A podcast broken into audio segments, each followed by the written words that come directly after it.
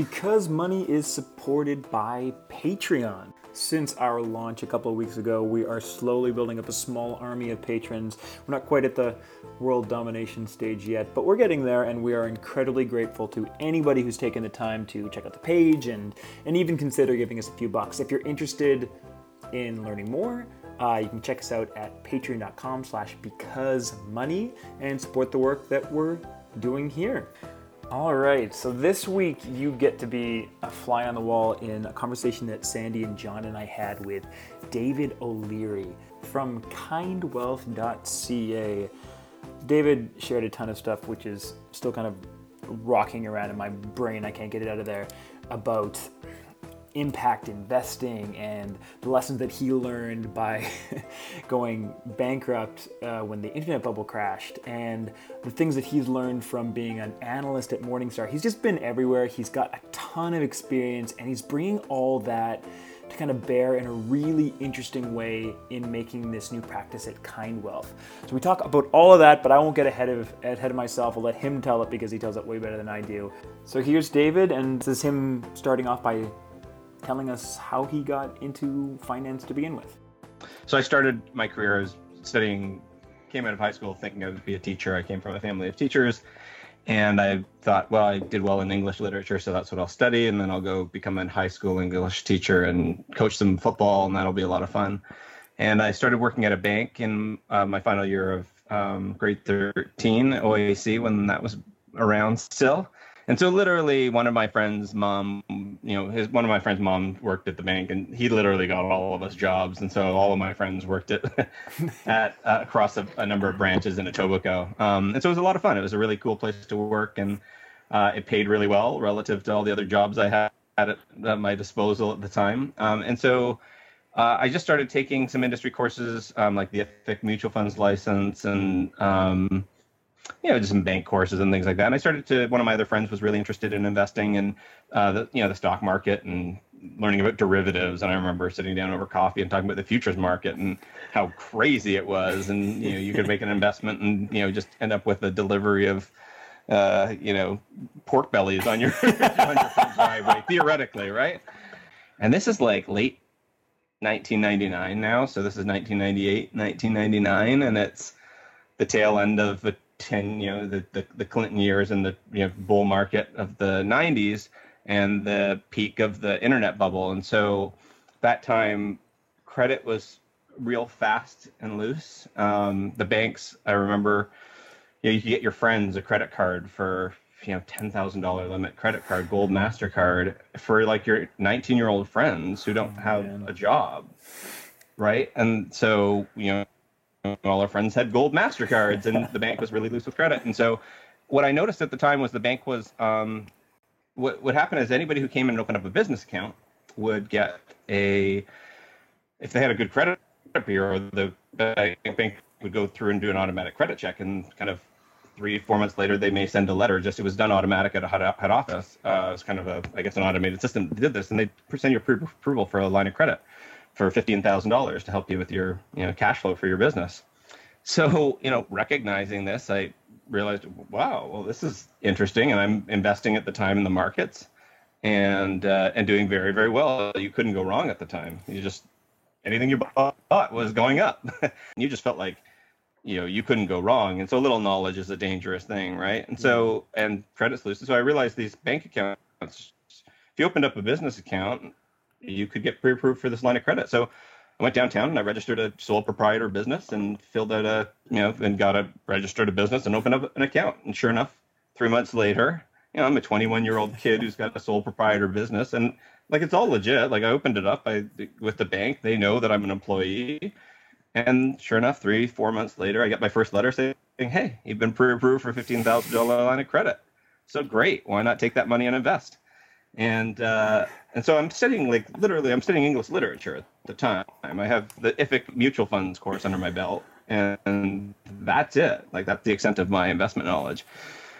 And so you get the first line of credit and invest, and things are going well, and and then just realize, hey, like why don't I do this again? And so let's register another business. And so this is now, yeah, like kind of mid 1990. I can't remember what month it is at the time, but like like I, in retrospect, like this is Amazon was born and Google was born, and like this is like Steve Jobs had come back to Apple and like resuscitated, took the you know, rose it from the ashes. Like this is the time period Yeah. we're going through, right? And uh, uh, uh, so I ended up doing that numerous times over, and uh, the story is headed right. So, because I'm not investing in, you know, actually, interestingly, to my credit, I had a sort of a very, I was playing with a lot of different things. So I had like a kind of a dogs of the Dow strategy where I'm kind of buying some of the, so Bethlehem Steel, for instance, was a, a Dow component that went bankrupt, right? Because the economy changed. Um, but I, and that's one that I held. Um, I had a, a whole bunch of small stocks as well, like these, you know, these dog shit, you know, penny stocks that are going bankrupt uh, once the bub- bubble burst. Um, and then uh, and then playing a lot with options, so like writing call options for the, the premiums, and then buying naked call options. And I'm, and by the way, I'm taking this borrowed money now, this this line these lines of credit, and putting it into a discount brokerage account, and I'm in a margin account, so I'm now leveraging on Oh. borrowed money I, I have to say that with options. John, I don't know if you covered that in any of your book. I don't remember yeah. any of this. that a strategy from the book? Is that in the is that in the second edition of Value of Simple? You're gonna Yeah, I'll have I'll have to build it back in. Yeah. 'cause- This yeah. is I mean, This that is something only people funny. Bring up a lot is like, well, I mean, if I'm investing, I can't really leverage as much as if I go and get a rental house. So right. right. this is only funny because we're 20 years in the future. Oh, right. Right. Okay, Yeah. so you got your Um, margin account that's based on the line of credits from your multiple sole proprietors, Right. Right. Yeah. And And then I'm buying, and then I'm trading options. and you're trading options. Mhm. Right. Right. So as much leverage as I mean, I guess I could have levered up a little further with futures, but so yeah, about as levered as you can get. Um, leverage on top of leverage, and sure enough, the bubble bursts. And the bubble doesn't burst like overnight. It bursts over kind of like it's, it's a you know it's a it's a series of like collapses and then and resuscitations, and then over the course of kind of 9, 10, 11 months, um, it kind of bottoms out. And yeah, that's it's easily the most stressful period of my life. It was just absolutely awful. I mean, it was so there's all you know. You're you're you're at work and you're at school and you're just following the markets every single day, watching minute after minute as stocks are- and and your mood is fluctuating with the markets, right? So some days and there's a bounce back. Oh, okay, I think I can move some money around and keep covering my payments. And then you know the, the bottom falls out again, and you're just you know trying to come to terms with all this. And so I yeah, and so that all happened over the course of eight nine months, and and at, at twenty, I guess two, I can't remember was I twenty two or twenty, I must have been twenty two at the time, or twenty three. I ended up claiming bankruptcy. I had about two hundred some odd two hundred fifty thousand dollars worth of of debt Wow. for a 23 year old kid who knew just enough about investing to get himself killed. You know, the bankruptcy did what it was supposed to. It- Yeah. it- you know, so that was a very interesting experience because it, it gave, you know, a stupid kid a chance to not have this sort of debt hanging over their head. Despite the fact that it does literally just wipe away your debt, it is a, you know, it's not, uh, I mean, for me anyway, maybe for other people, they would sort of use that callously as like, oh, this is great, great, a jail free card. Yeah. No, for me, it was just a horrible experience. I wouldn't have wanted to go through. It wor- served its purpose, and I learned my lesson. That's it's such an interesting thing, and I, I don't know. It, it must have been really interesting for you too to kind of have all this practical experience in the market, kind of pre-education. That's Yeah, uh, not Yeah, the way, or maybe it is a, a story that that people have, but it's not the way that I normally think about it. And so it's it's got to Right. have been interesting to go through and learn the theory afterwards. Just as you know, for however the experience worked out, you still had a lot of experience. You still had a lot of actual. So much of that theory is it's it's it means something different when you're learning for it for the first time and and these are just things. But you had your hands in all of this and then we're learning the theory afterwards. And i have to assume that that's just given you such a such an incredible perspective to talk to clients about to actually have gone through that all of those experiences. It gives you such a such a unique perspective. Yeah. It, it is fundamentally, um, I, I don't know, just magnified my um, appreciation for risk. And I say appreciation because it's not. I'm not afraid of risk. I, like I'm not gun shy now myself. I'm still. I just have a much healthier respect for what can go wrong. Hmm. And so, you know, in all the, like the, a lot of the stuff that I saw, like even like Bethlehem Steel was a great example of that, right? Like it wasn't just that I only owned these penny stocks. I also had some really big names. There was a bunch of bio um, biotech, like very large biotech companies that I was playing around with as well, and basically kind of basing it on what drugs do they have in the pipeline and where are they in the FDA approval process, and like, if they get this approval, what happens? And you buy these companies where it's like widely expected that they're going to receive approval, and then it doesn't happen or you buy Bethlehem Steel and oh, it's a Dow company, it's going to come back, and it's just a matter of time. And you're buying this value stock, and no, I'm buying a falling knife. Like I'm learning a lot of different lessons about risk, and so that now I just have a very very healthy appreciation for. I know that doesn't. That's oh, what are the odds that that happens? Listen, if it can go wrong, it will. You have to protect yourself. I'm curious just because Mm-hmm. that experience, you know, we're talking about where we are right now. We've had a bull market that's gone on for quite some time. And, you know, there's quite a few a investors, decade. I'm sure, that have only experienced that kind of growth that you were talking about you experienced when you're in your early 20s it's just like you're you're betting on this and it's going up and everything's going great you know how how would you talk to somebody who's kind of in that position now or how do you talk to investors that have kind of had that experience in a bubble now and haven't had that more they haven't experienced lots of forms of the market kind of what do you what do you say to them to try to tr- try to broaden that out Yeah, it's funny you should ask. I had I published an article uh, probably a couple months ago called, um, you know, millennials why you're not prepared for kind of the next market crash. Um, and uh, and it's essentially paralleling. Like I think they're kind of in a very similar situation to I was. I I started to learn about investing and just came to the point where I had even a small amount of money to actually put into the markets at a time at the tail end of a 10 year bear market where, like, uh, uh, everything's great everything's great. You don't have any trouble finding work. You don't have any trouble, you know, earning income. You don't have any tr- everything you invest in is going up. And I don't think the uh, the market has such obvious places of like outrageously overvalued stocks. Like the the internet bubble was like this very narrow space that was just everything was doing amazing. But but the general market, like the, even just the working condition, like the access to cap access to credit is like their whole adult lives Yeah. access to credit's been just yeah and so it's not their so I, I kind of in the article it's not meant to be patronizing it's not, Hmm. not like oh you don't know you're so it's just like no you haven't had a chance to experience anything else i was there too and so like when the music stops you just can't even imagine that the world can be so dramatically different than what you're used to because it's all you've ever known. And so i kind of lay out this this kind of case and then sort of give some tips for you know kind of how to avoid it. So like the boring stuff like diversification.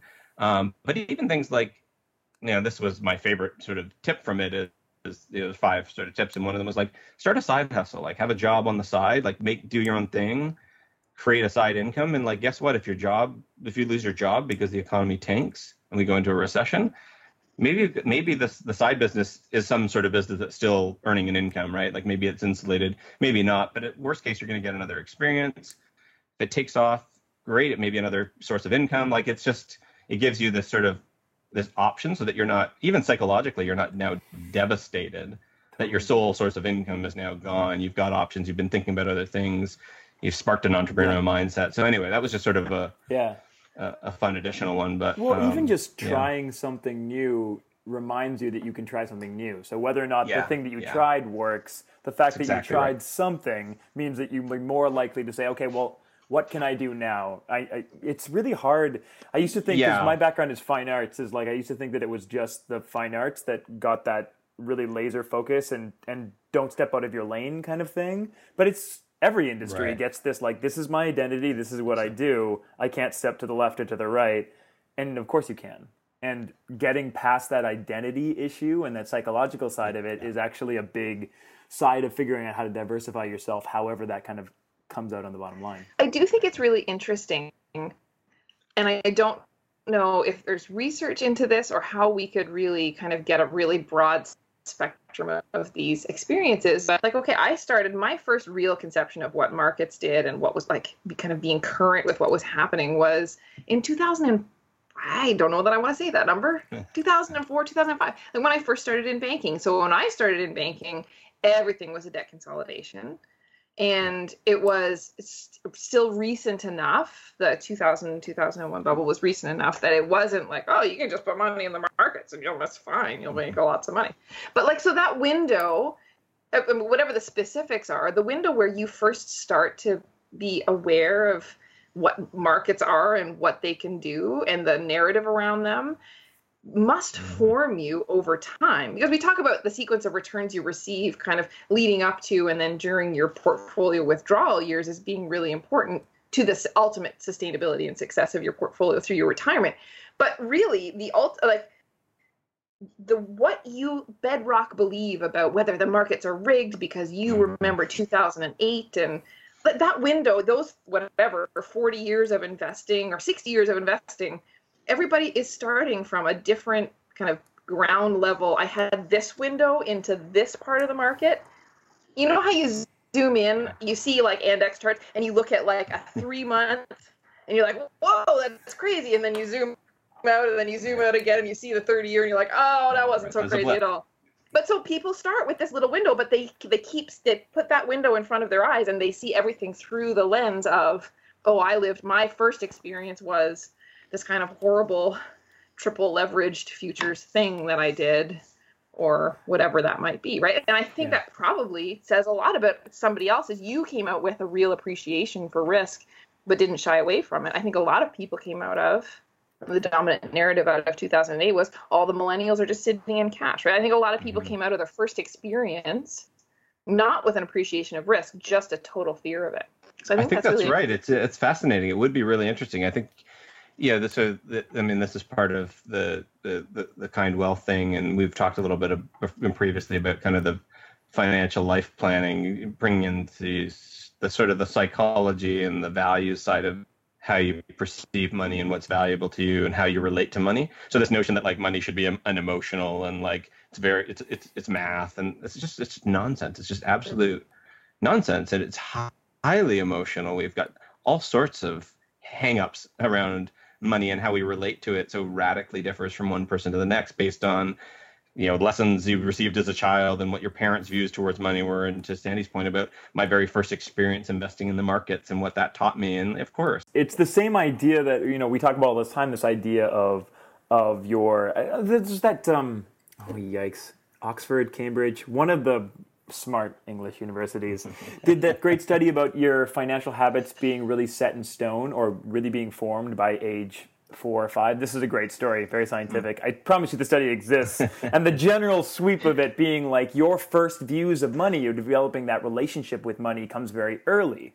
And so we're constantly this is the, the thing that if anybody's been in therapy, you know you're unpacking the things that you figured out as a kid Sure. when you figured out relationships with all these things. It's the same with money, but kind of going back to what Sandy's talking about, it's there's time frames within that. That idea of your first idea of investing, you're figuring out your relationship with this thing for the first time. So you do get that narrow window in the same way where you're setting these things. And I remember you know, as an overshare, my therapist talking about, you know, talking about, you know, here's the kid version of you. And he's doing what you he needs to do in that situation. And he came up with coping mechanisms because he's a fantastic, adaptable, amazing human being. That's great. But if you keep using those 20 years later, they might not fit anymore. And so it's it's hard and interesting to say, okay, can we identify the patterns that you set when you were first developing your relationship with this thing? Whether it's investing, whether it's money kind of at a base level, whatever kind of frame it is, and say, okay, do these apply to now? Do you need what do you keep? What's good? What's bad? But that identifying and then the then the kind of analyzing afterwards. But that unpacking is is it's really difficult. It's difficult in any part of your life. It's difficult if you're working through something emotional. It's difficult if you're working through something financial. It's it's hard to recognize. Then it's hard to say, okay, what do I like about that? What needs to change? What doesn't apply to right now, but may to in a similar situation? Yeah, I think I like what you're saying about um, uh, uh, unpacking. I think that's I think that's exactly right because you don't un- you don't know why you. I mean, you don't even know that how you relate to money is different than other people necessarily. You may not be aware of it, and then once you are, just unpacking that and like understanding. Well, wait a minute, what is it and why? Why do I have those views? That's a whole that's a whole process. I mean, this is a, an aside, but like even the you kind of I think you were saying it jokingly, but like an overshare about the therapist stuff, like the whole narrative around mental health, I think, is a is a big. th- These are tied up, so I'm going to digress a little bit. But like, No. it should just be perfectly normal to like, yeah, I have a therapist, of course. I go for like an annual hel- mental health checkup. Like I do a mm. physical, and I wouldn't shy away at all from talking about like, yeah, I went for my physical. Like I wouldn't be embarrassed at all. That wouldn't be an overshare. But like, if you're going to talk to somebody about mental health, like we should all be doing that every single year, no matter how happy you are, no matter how many well well adjusted you are. It's just 100%. like, yeah, I went for my annual mental health checkup. Like, yeah, okay.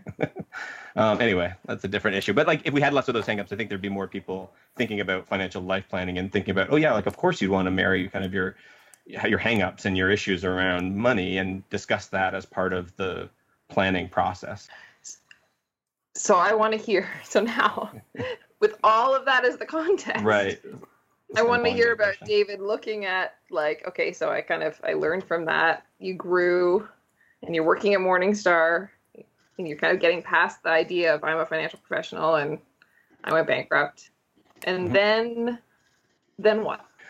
So, uh, just to and just to give you some context, I mean, Morningstar, my role there was I led a team of analysts. I started there was just two of us. I grew to a team of seven. We were covering Canadian mutual funds, and so we would go in and write these reports and um, and say these things, and we would grade companies, individual, like the whole company as a whole, RBC, TD, Fidelity, uh, with letter grades A, B, C, D, and F. They're called stewardship grades, and so our whole um, mantra was we're going to be the vo- an objective voice, and we're going to be that voice for the little for the little investor who doesn't have the voice. Yeah, we did that for about uh, nine years um, in Toronto, and then uh, I approached Morningstar about moving to South Africa to do the same thing for the South African market, and spent four years doing that there. Cool.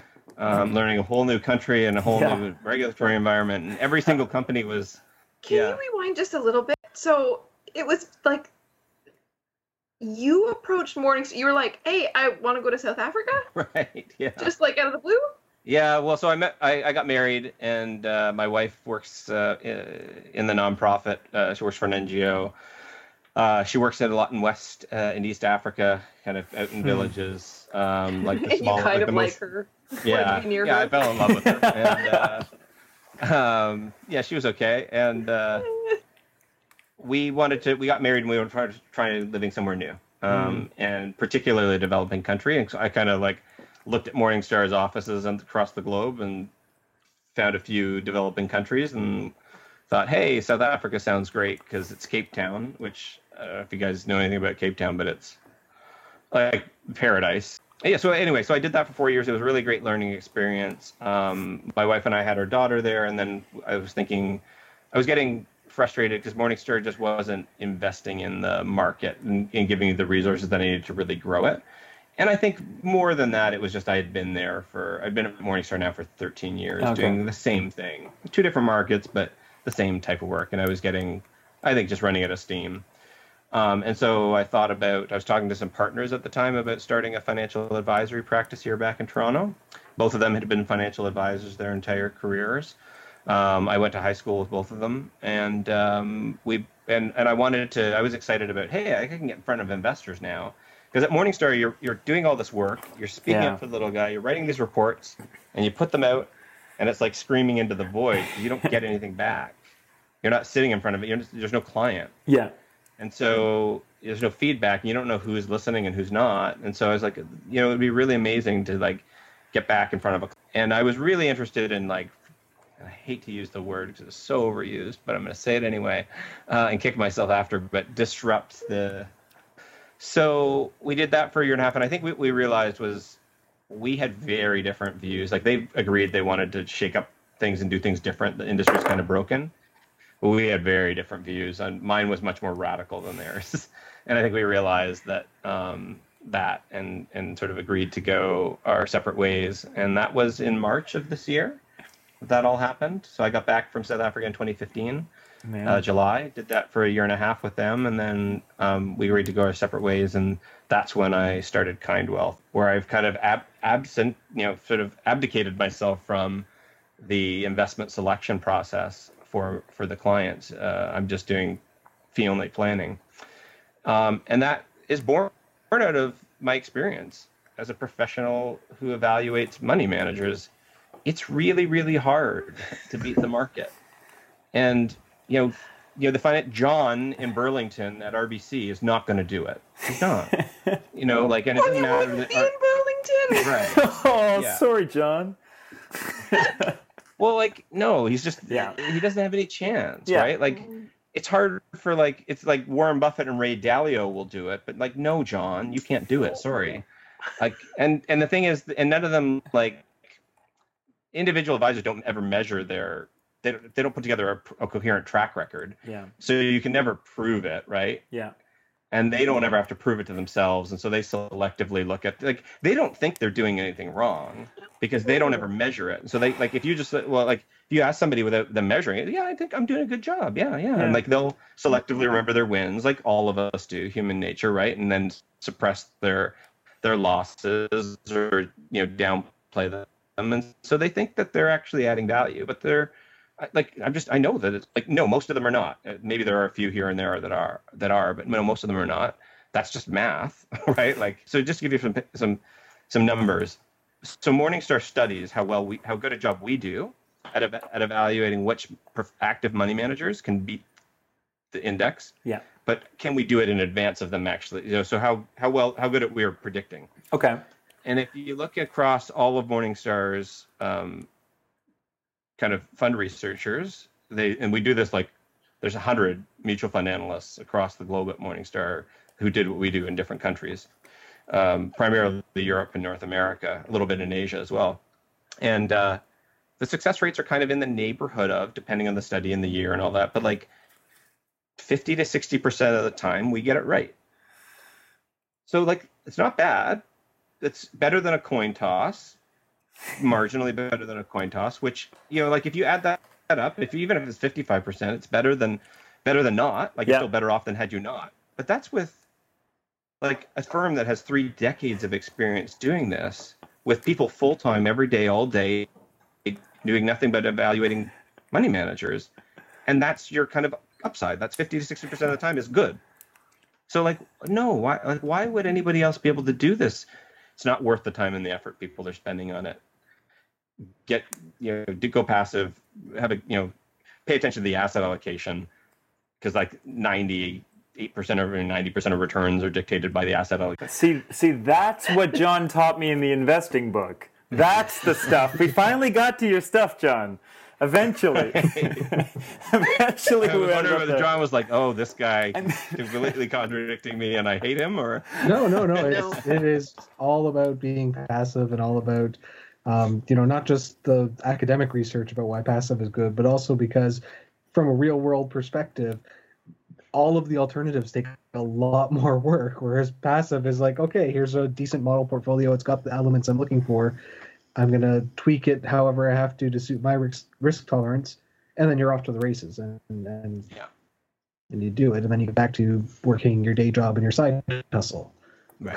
Right. Yeah. I mean, you just remove a lot of work, unnecessary work from the equation. Like all that work for what? For the odds that you're likely going to underperform, or at best maybe marginally outperform after fees. Like it's just why? And I know why. I know why financial advisors do it because they can add in margin, right? Like they can justify, hey, I'm pay- you're paying me to do this additional thing that you're going to pay me to do. But but but why? Is it is it the idea like is it a bit like lottery ticket syndrome where it's the idea that people still have the idea that, you know, even though most people won't, I could be the one to break the bank. I could be the one to be lucky. Is is that the kind of mentality that that people are But bringing to it? I guess it depends who you're asking about, the client or the, the advisor. The client, I, I know exactly why the advisor does it. That makes total sense. They they're doing Right. like Okay. I understand the The motive. advisors don't even think they're doing anything wrong. They no. don't. They don't have a Yeah. track record. They don't know how bad they're doing. Yeah, Uh, um, and they, they unless they're unless they're like really curious people, why would they go outside of what the like if they ever want to read anything about what the markets are going to do next week, they get a weekly report. There's a phone call. They can like unless you break out of the little kind of bubble that your employment constructs for you, there's they're they think they're doing a super great job. When managed portfolio service came out at CIBC, I was like, wow, it rebalances if it goes out of tolerance by 2.5%. That's so awesome. Right. I thought it was a cool thing. I didn't know any better. Can I ask? Yeah, though, right. Like, Um, how and- long? I'm sorry, David. How long does that? How long do how long is that going to be an, ex- an excuse? Because uh, we, I, can- I'm totally like, I, I don't believe that people who work in financial institutions have some malicious plan to trick people. Like, I, I No, I'm, no. I'm totally on the same page with you guys on that. But at a certain point, with the availability of knowledge and the availability to say, wait, we aren't tracking our performance. There is no way to prove what we're saying to clients that push those questions hard. Like, at what point do you say that that not knowing is not an excuse for for carrying the status quo forward? But think about the person who's doing this job. So in many cases, this finance, like I'm talking about the like the retail level at the bank. Yeah. The, of course, I'm talking about the person that I was. But you, you're not, a, you're not only an investment advisor for the most part. You're the person who also does the mortgages and opens the accounts and does the estate accounts if you're particularly unlucky. Like you have all sorts of things that, that you do in any given day, and and and that doesn't mean that you shouldn't you know that you okay it's, it's no problem. You don't have any responsibility to kind of turn your eyes on and think about the wider implications but and then you go home and you have two kids at home and you got to pick one up at daycare and you're really sad that you have a kid in daycare. Of Yeah. course I'm, t- I'm telling my own story and at the time i really was already convinced that what i mean like day two i was like nah, i don't think banking is for me and then eight years later i left.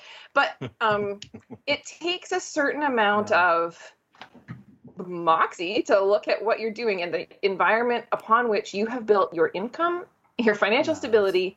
You probably have your own money invested there. You have friends there, maybe Yeah. if you make friends at work. I don't work at work. Um, but there's a lot of reasons why it's much. Like I don't blame yeah. regular people who never really have aspirations to be anything more than the person behind the desk at their local bank branch for not really like they maybe they didn't read Wealthy Barber or they didn't read Value of Simple or they didn't they Yeah. really thought about it too hard. No, And that's- that's unfair. than that. Like you have a, a- it's a, it's your, it's, it's against your own financial interest, right? Like you're a salaried employee of a bank, with pension. right? And so like, no, you, you your, your, your obligation is to the bank, right? Like they're paying your bills. I actually do think that financial advisors and planners should not be paid by anybody but a client. Like, what's it, really what does it come down to? Like, I, am, I- am I gonna my loyalty going to be to the client who doesn't pay me or the bank who does? Like, of course it's going to be the bank. Yeah. So like, it's against your own interest to like be critical. I mean, Yeah. you could then okay, well then I'm going to quit my job and leave. And but like again, you're asking a lot of people. So Yeah. the, the all the incentives are, are the opposite way. As an aside, I think like the, the banks. Sorry, John, I'll let you jump in. Oh, sorry. Just going to say, and it's very easy to convince yourself that you're doing a good thing because you're helping the client, you're doing the financial planning for them, even if the financial planning is then all biased and skewed towards the products that you have available to sell them. Um, you can convince yourself that you're doing the job of helping them, and this is just how you get paid. And so, yeah, okay, the funds I sell are going to underperform the indexes, but uh, the I can tell myself the story that the client is going to be better off if they work with me and then I put them in these funds and then that's how I get paid and then they're actually doing something. And remember, these are these are people who are on their own. So if they are trying to construct a, a more realistic worldview, like you talking about the, the mutual funds underperforming the indexes, at the same time, what they are receiving is an unending volume. Like so, banks are marketing not only to clients, they're also marketing to their employees, and it's in the bank's interest to make sure that there is an endless stream of counter counterfactual in a way, but just like oh look no no i mean but they didn't look at this or did you see the advice did you see the, the behavior gap and did you know that people who work with a financial advisor are 2% more, more wealthy at the end or whatever any of those things that the bank want you to kind of like oh yeah i guess and i don't really have time to read any more of that anyway so fine That- and it makes me feel good because I want I want to keep doing this. I'm getting paid well to do it. I'm comfortable. it still the thing that drives me crazy is is the perception gap between what clients think they're getting when they go into a bank and what is being measured by the people that work at the bank. And that it, it drives me crazy because you know if i go and buy a car i know that that salesman is being measured on how many cars they sell. I know that. And hmm. I know that, and like they can be great and they can help me find a great car. But at the same time, I understand that their boss doesn't. They care that they're being nice to me, but it's secondary. And, when and I they're go, not there to solve your holistic transportation problem. You're not going to walk out of a car dealership and you know this walking in that they're not going to walk out and say, "Yeah, bus pass, Right. bicycle. right, right. No, I'm there. They're selling. I'm going because I want to be sold a car. exactly. So it's it's the perception difference that drives me crazy. Is because you know somebody comes off the street and sits down in an office behind and behind a desk there is a person who says, "I will help you with your money," and they say, "That is great. I need help," and they say, "I'm going to do it for free," and they say, "That's amazing," and that's what they think is happening. And so yeah. that's the thing that drives me freaking up the wall. Is not Yeah. you do what you do. Banks don't change a thing. I don't care. You, you, the perception has to change. You can't sell one. Well, you can because they are, and it's going very Right. well. So you Right. can, you can they're fine. completely do not it. suffering. You know what? Right. What you know what? You shouldn't. you sell. It just it's it, it's really frustrating because that's the kind of thing where people think they're being helped, and people, like you're saying, think that they're really helping, and there are people that are helping. It's just Oh, of course. Yeah, it's yeah. so much more convoluted and complicated and then the metrics because metrics really matter when you're trying to make progress when when you're measuring how you do something and it is if it's effective if the bank and the, all the corporate structure behind that is measuring how can we sell most effectively they're not helping their employers employees um, measure the other kind of effects. And we were talking about this the other day in um, in the forum about like financial planning when you're talking about the pure art of financial planning more in a fee only style where you're just with the client. How do you measure success? And it's very difficult because there's a whole bunch of other metrics that you're bringing into it. You're talking about satisfaction and happiness and ooey gooey stuff and how they use their money to create a life that they're satisfied with. Like this these are hard things to figure out but it's frustrating because we need to figure out metrics so that we know if it's working. And financial institutions are not working on metrics to help that kind of thing. Um, and that's that's why this whole conversation that you brought up right from the beginning really matters. Is what we measure matters. What we what we um, weigh and what we note matters because it gives people the tool, employees, people that are doing this work, the ability to say this is working, this is not. But if the goal is not the same, if you think I'm trying to help this person, but all the metrics are going over here, you, you, get exactly where you're talking about, David, where you're like, they think it's working, and objectively from the outside, you're like, well, it's not working in the way you think it is. Something else needs to be happening, but we don't have data, we don't have information, we don't have uh, the tools to express that to them. We don't have the tools to completely express that to clients, and that's a major lack. The- and the, what's more is that the question is not is it working. Like I don't have any doubt that if somebody who knows nothing about investing says, "Am I better off going into my bank or just trying to guess and do it myself without any research?" And I'm not like I don't have any education. I'm not going to put any time and effort into it. No, definitely go, you go into the bank. You're going to be much better off. The question is like, what are you paying, and and what are the alternatives? That's like, Yeah. so and Yeah. that, that's the question. So like Yeah. that's what the banks focus on is oh no we are people are doing better by dealing with us than if they hadn't. Sure that's that's true but that's a really low bar. And so what, what are the alternatives? What could they get for what price elsewhere? And that's the mm-hmm. question. And that and that's what's so skewed and, and i think out of whack with the banks is that they deliver less value you know they they're they're extra, out, of, out of all the value that is created they're extracting most of it for themselves Well, and it's if we're talking about, I think I've made this analogy before, but if you if you're talking about a, word like health instead, and you're saying, um, you know, somebody's going to McDonald's every day and they're feeding them, although McDonald's has better food all the time, they're working on their menu. but like, let's say you go into a place that just sells Twinkies and you're like, I'm hungry, and they're like, well, eat enough all the Twinkies you want, and then you can leave and you're full of Twinkies, and you're like, well, we're feeding people.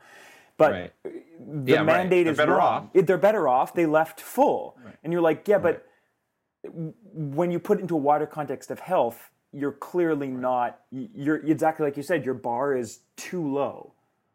right But Right. you know, it's Right. it's it no that's a very that's a great analogy i like that So, can you tell us a little bit more about the the things that you look at in people's?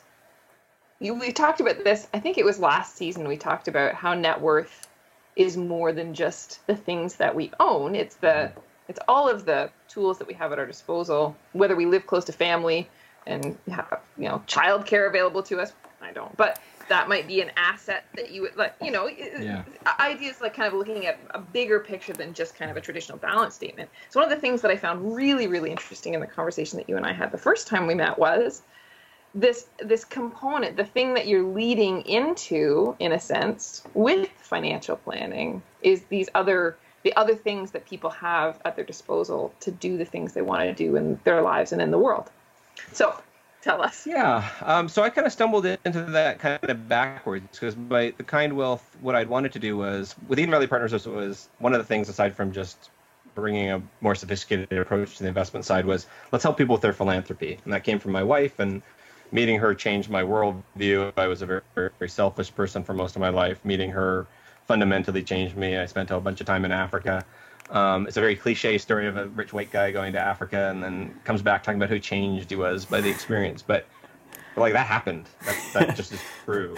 Um, so it's a cliche, but whatever. Um, I'm going to own it. And uh, and so I when I made this switch, it was like, hey, how can I help people give to charity? Because not enough people are talking about that, and there aren't a lot of advisors who focus on that Yeah. Not only helping with donations, but this idea of like, hey, what causes really matter to you? So like helping you find organizations that do great work towards the causes you care about. But then like, hey, maybe you don't have a lot of money to give, but maybe you've got time and skills and you're an expert in digital marketing. And I bet you there's probably, you know, hundreds of Canadian charities who need a lot of help with their social media or their digital marketing, right? So like, hey, maybe I'll, you know, volunteer my time or sit on a board or whatever. Like I want to help people connect to the causes they, they care about. And that got into, hey, like, yeah, right, this idea of there are things that matter to me beyond just growing my net worth as much as possible. And the and the things that have made me happiest in my life um, have had nothing to do with with money and have had all to do with kind of purpose and meaning and doing what I think is right. And so I just feel like there have to be a lot of people like that where they they would benefit from somebody who sat down and as they're talking about their money issues and getting into very personal discussions around their hopes and fears and goals and dreams and you know intimate details around their family. And i mean you often act as a bit of a therapist. I mean i think you guys probably know that. Um, and so hey this is a great opportunity. We've already got this trust. We can talk about these types of issues.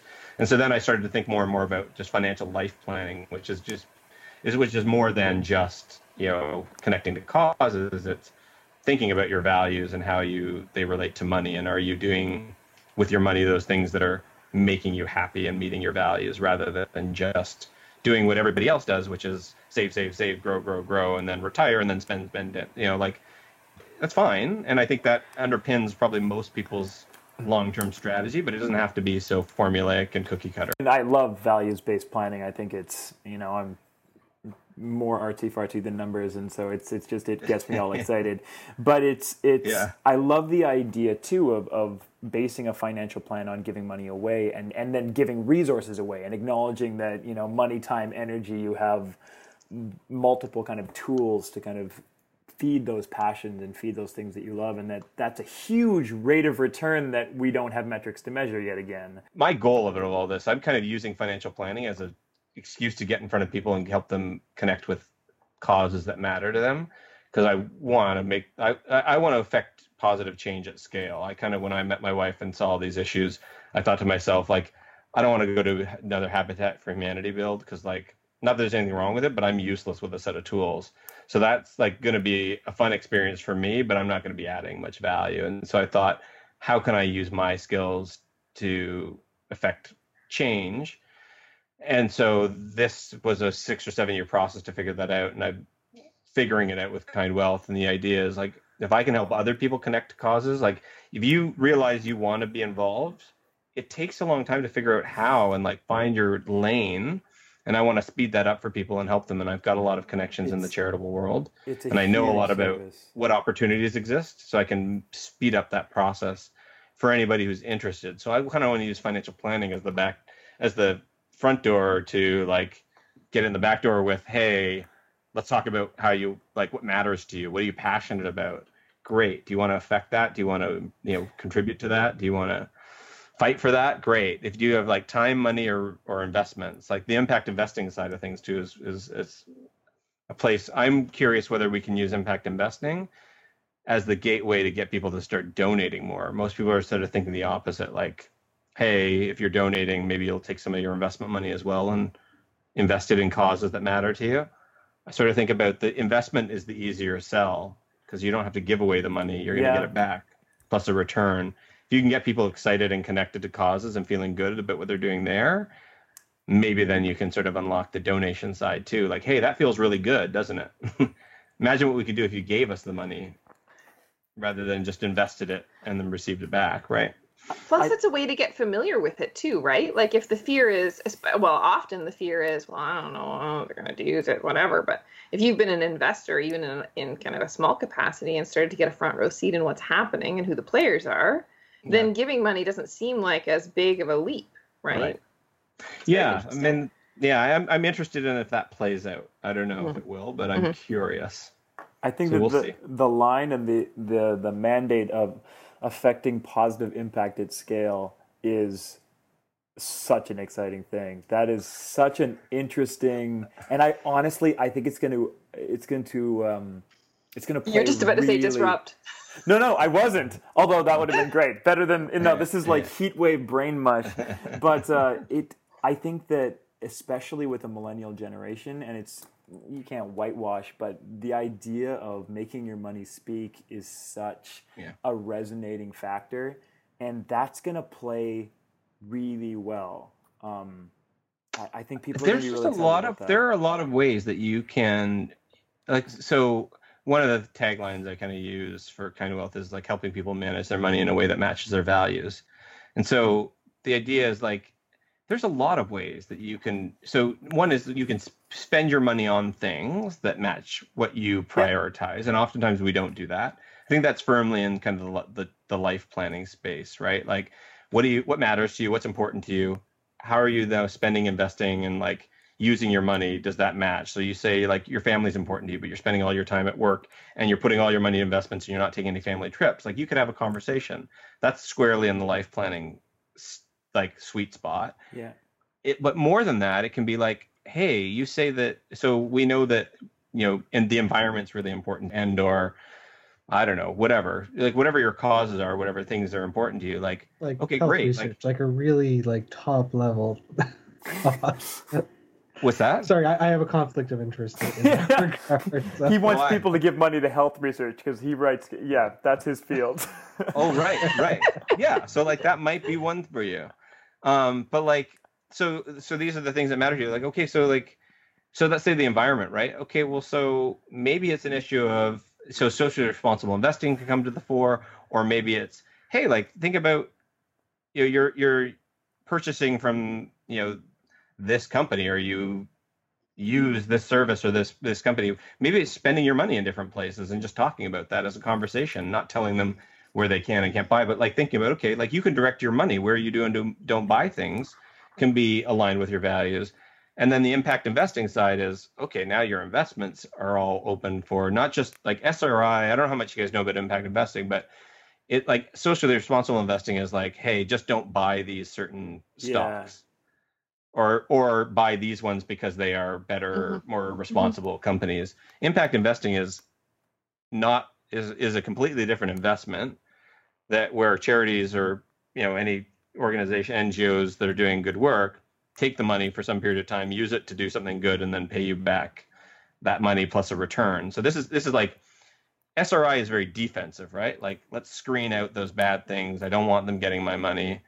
You can go a little bit offensive by like hey i'm going to direct a little more money to these types of companies. But it's typically like you still are buying just companies that are for profit companies doing whatever it is that they're doing to generate shareholder value impact investing is no this money is going to be taken. We're going to use it to like reduce the, transmission of hiv aids in south africa over the next five years and then i'm going to get that money back plus a return on it and there's risk associated with it and all that. But like it's very offensive. That's very the connection to like hey my money is doing something that matters is much much stronger.